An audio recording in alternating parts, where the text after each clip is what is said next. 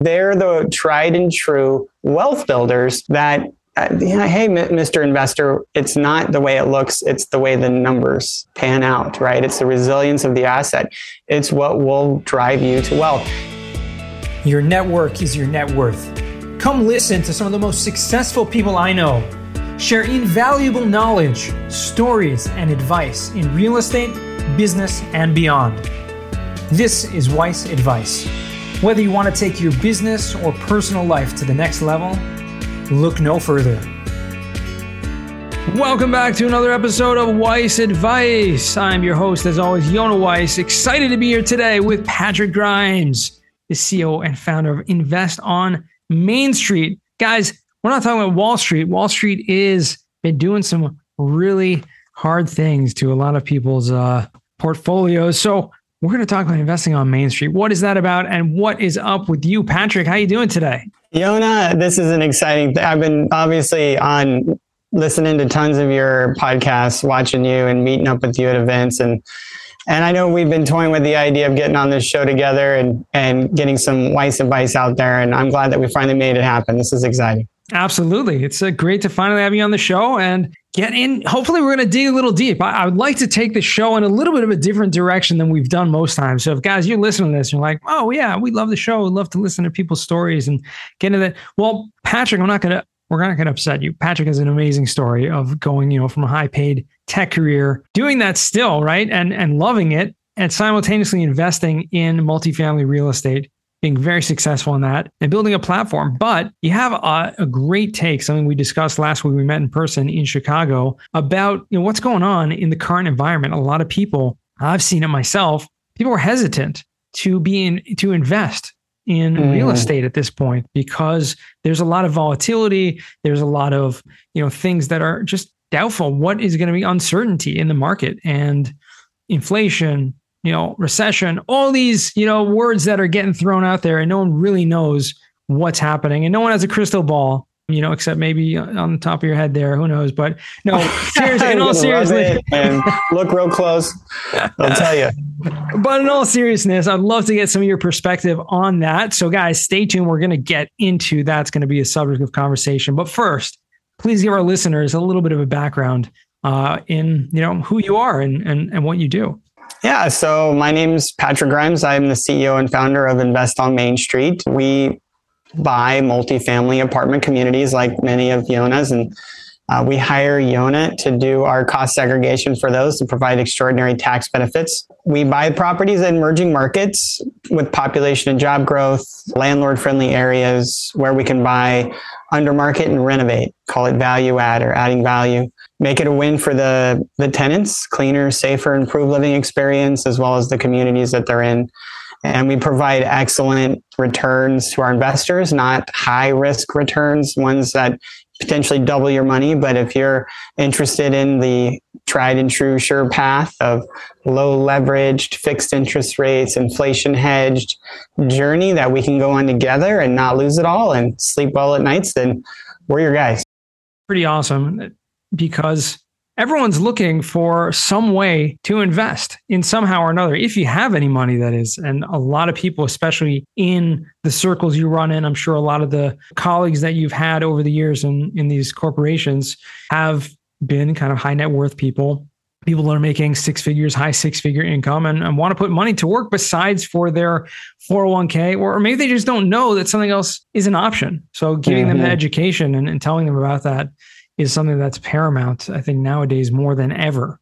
Absolutely. Yeah. The financial IQ in America is unfortunately weighted heavily towards their 401k plans. Maybe they've earned enough to graduate to a to build a Roth in addition to that, maybe even enough to do a financial planner. Unfortunately, all three of these put them into what are traditional investments, heavily weighted in the stock market, heavily affected by inflation and will they're riding a ride of every time they watch the news in the morning oh what's up what's down and it's terrible to do that because in addition to that wave, it's not tax advantaged on the back end. So you're going to end up in some challenging times. And it, it, turns out the wealthy in this country are flocking towards the equity markets in in large existing construction real estate because they're the haven that the ultra wealthy have been using for centuries to store their cash in deals structured correctly, low leverage, right markets, and tons of debt reserves and fixed uh, fixed interest rates and all these things with the macro and, and, microeconomics in place by experienced operators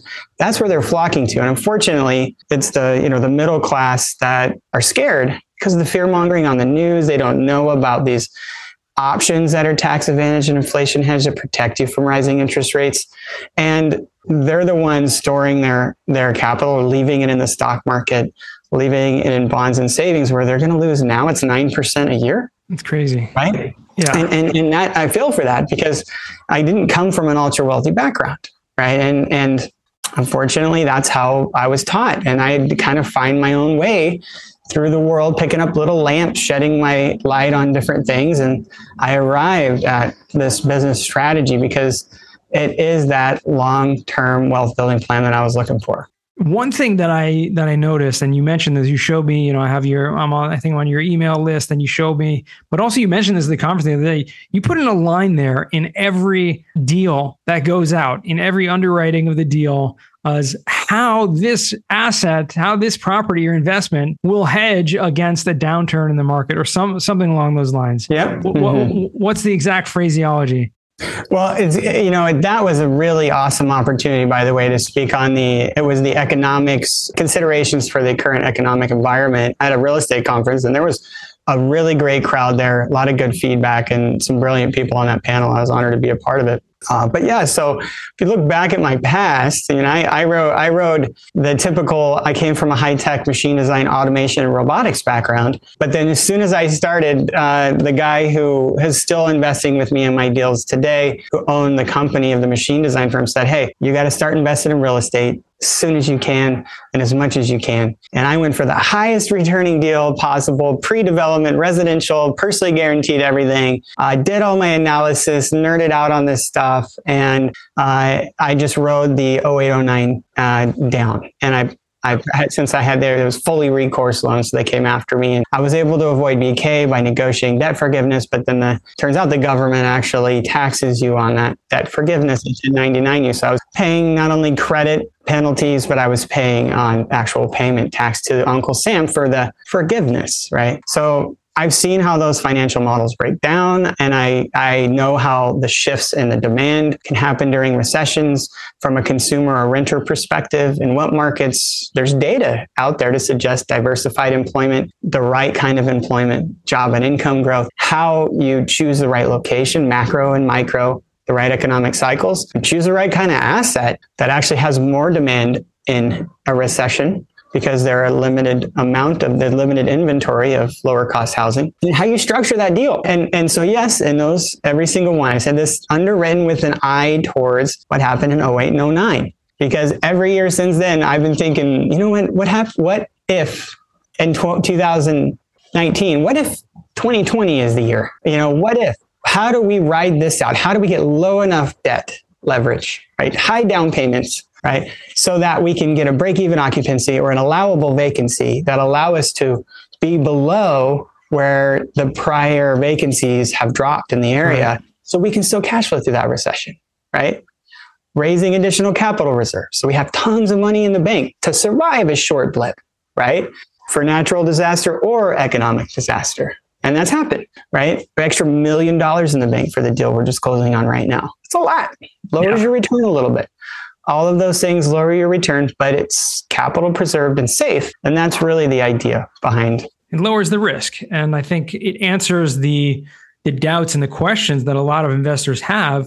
Well, what happens if you know this uh, forecloses and these kind of things? Because they're not really thinking through the numbers to show that the rent, the cash flow from the rent, will you know outperform the debt service, and and the lenders are only going to be lending on the property if there's a certain multiple of uh, you know of that debt service coverage ratio that you can have enough cash flow from the properties that can actually pay the mortgage. Mm-hmm. And so having those reserves in the bank and and making sure that the you know the debt service is is lower to ensure you know a lower risk investment. Yeah, maybe the returns are going to be a bit lower, but again, that's going to be much safer than just putting your money in the bank or in bonds or in CDs that it's losing money. Well, like many things, Yonah, it's not the easy path. I'll tell you what, the my competitors out there that are leveraging it to the hill, putting these huge IRRs out there, north of 20, uh, that are buying the shiniest, newest objects or doing new construction, man, those subscrip- subscriptions fly off the shelf. But if they're pretty, they got great amenities, there's, well, there's no value to add, right? They're razor thin. A little blip in an A class unit means they're not paying their bills existing 20 to 50 years old, a little uglier. Maybe you don't want to go home and introduce it to mom, but, you'll date it on the side, right? Like these properties, but they're the tried and true wealth builders that hey, Mr. Investor, it's not the way it looks. It's the way the numbers pan out, right? It's the resilience of the asset.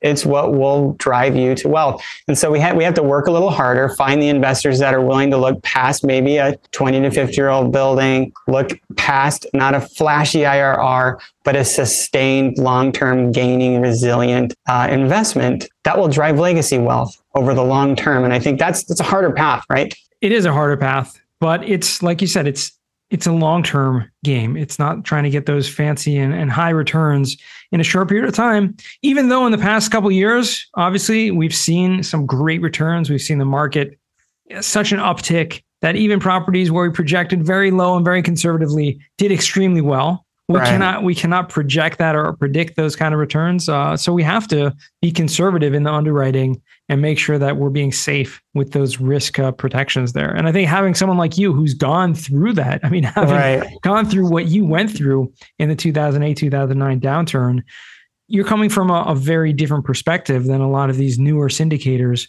and newer people who are just you know, gung ho to get out there and, and jump yeah. in and uh, everything's going to be hunky dory. And I, you know what? More power to him. I, I spent two and a half years when I transitioned from single family to multifamily before I ever got into a deal. And that may be the analysis paralysis, uh, super nerd geek in me, right? But it took, I was, I was analyzing, analyzing, analyzing, but, but it is a long, long slog right? To find the right partners, the right markets, the right opportunities, the right situation to get going. And more power to the people that get through it. There's always an easier, you know, route. And I, I like to applaud those people that get deals done, but I want to also caution getting the right deals with the right kind of sponsors. And the interesting thing on that stage was all the panelists that we were talking on economics. Yep. We had all been through a downturn. So we had had hands-on experience on the, what that even means. When I ask questions to some of the newer guys about economics, they don't have any idea. They don't even know what inflation. You know, have, I, they they don't understand the questions I'm asking. It takes that kind of a dip for you to really appreciate and understand what is necessary to understand if a deal is good or not good. It does, and it takes that experience. I mean, you really mm-hmm. you said it. It it just simply takes that experience. So tell me about invest on Main Street. Obviously, it, it sounds like what it is, right? We're talking about investing on in real estate on the market, not not Wall Street. Where did you get the idea for this brand and this uh, this idea to build this platform? Well, it really has to do with the financial IQ of America being fully weighted in Wall Street, and and then all the the whole that all of that kind of came out of the Great Depression, trying to get people back into the stock market and 401ks and incentivizing. But then it became a cash flow business where all these people that manage all these plans get paid a lot of money to keep you there, and they don't practice trading away right? They don't mm-hmm. practice selling away. And I, I get calls from financial planners all the time. They're like, well, what are you going to pay me if I send you, you know, you know, but they're no, their livelihood. It's their, that's their food for their family on their table. It's like, hey, look, we don't pay for our investors in syndications. You have to be, you know, it's, this is not how we do it. We don't. So, and then there's no, there's no form for that. So just the straightforward invest on Main Street instead of Wall Street was was what we decided to try and be as explanatory as possible. And I, so far, it's been. I mean, we've got we've got lots of articles on Forbes on a lot of these topics: eh, asset protection, inflation, how multifamily is an inflation hedge, how to structure deals correctly. We've got We've got a book out. I would love to offer a free copy to your audience. So the platform is really growing into an educational. Uh, well, we're doing deals on the side, right? But I have a passion for helping people because I used to be one of those busy professionals chasing working until I die. And constantly I get people on the phone and I provide options they didn't know they had, right? We can help self direct part of their IRA 401k into a diversified stream of income assets in the emerging markets and safe haven locations. We can help put their cash to work instead of in the stock market. We can help them 1031 exchange their rental properties like I used to have, landlording it up all over the place, chasing property managers, dealing with tenants, toilets, and trash. I have all kinds of people. Well, 1031 exchange them as a partner into our deal or home equity. We have people that, hey, you know, we're going to, we've been listening to these courses and we're almost done paying down our house. It'll take 10 more years and then we'll retire.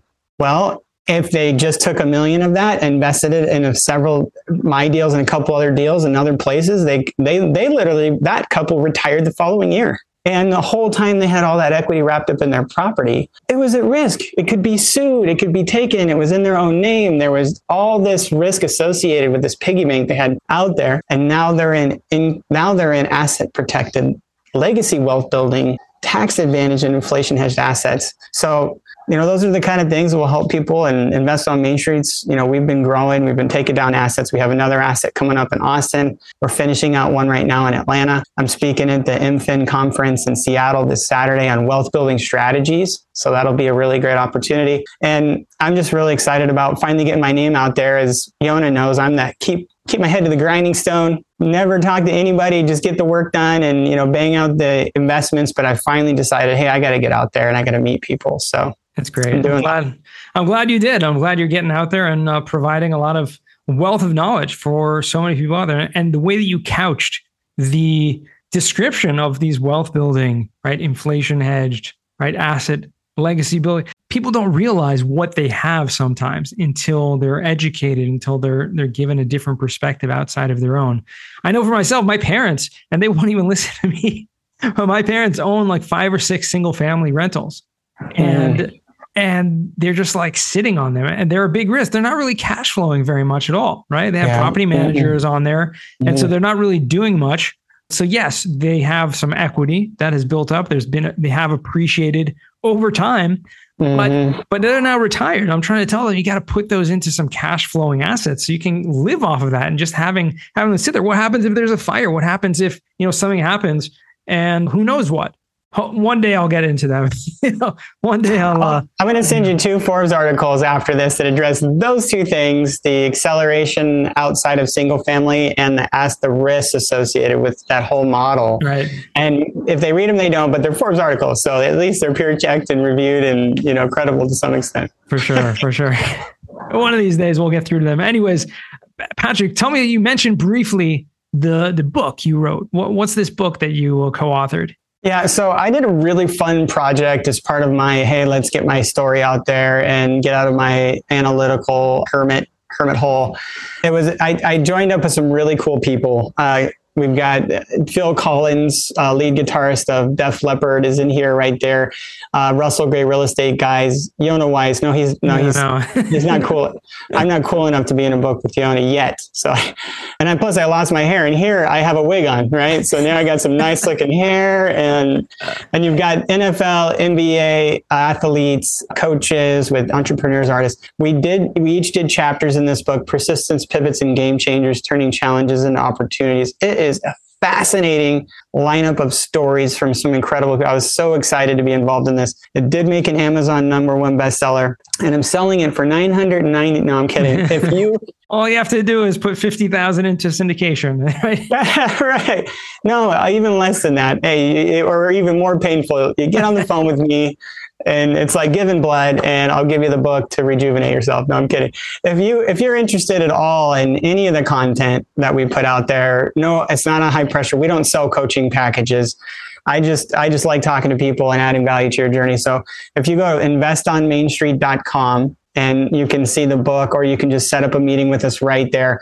Uh, I'd be happy to a signed hard copy of this show up, and and I bet you these stories will be very interesting to you at the very least. So I'd be happy to share that with your audience. Yeah, that's awesome. Uh, I, I, recognize this format. Kyle Wilson, he's done a bunch of these. In fact, we had someone else on the show recently that also did a similar a similar book, and I totally blanking who that was. But you know, they're great. They're great books. There are a lot of stories that just inspire and you know totally an all-star group of uh, people that you got on there with so kudos to you and we'll definitely put that in the show notes if anyone wants to check out Patrick and all these other awesome people in the book Persistence Pivots and Game Changers. Patrick, I want to transition now. We call the final four. These are four questions I ask all my guests. First question to you is What is the worst job that you ever had?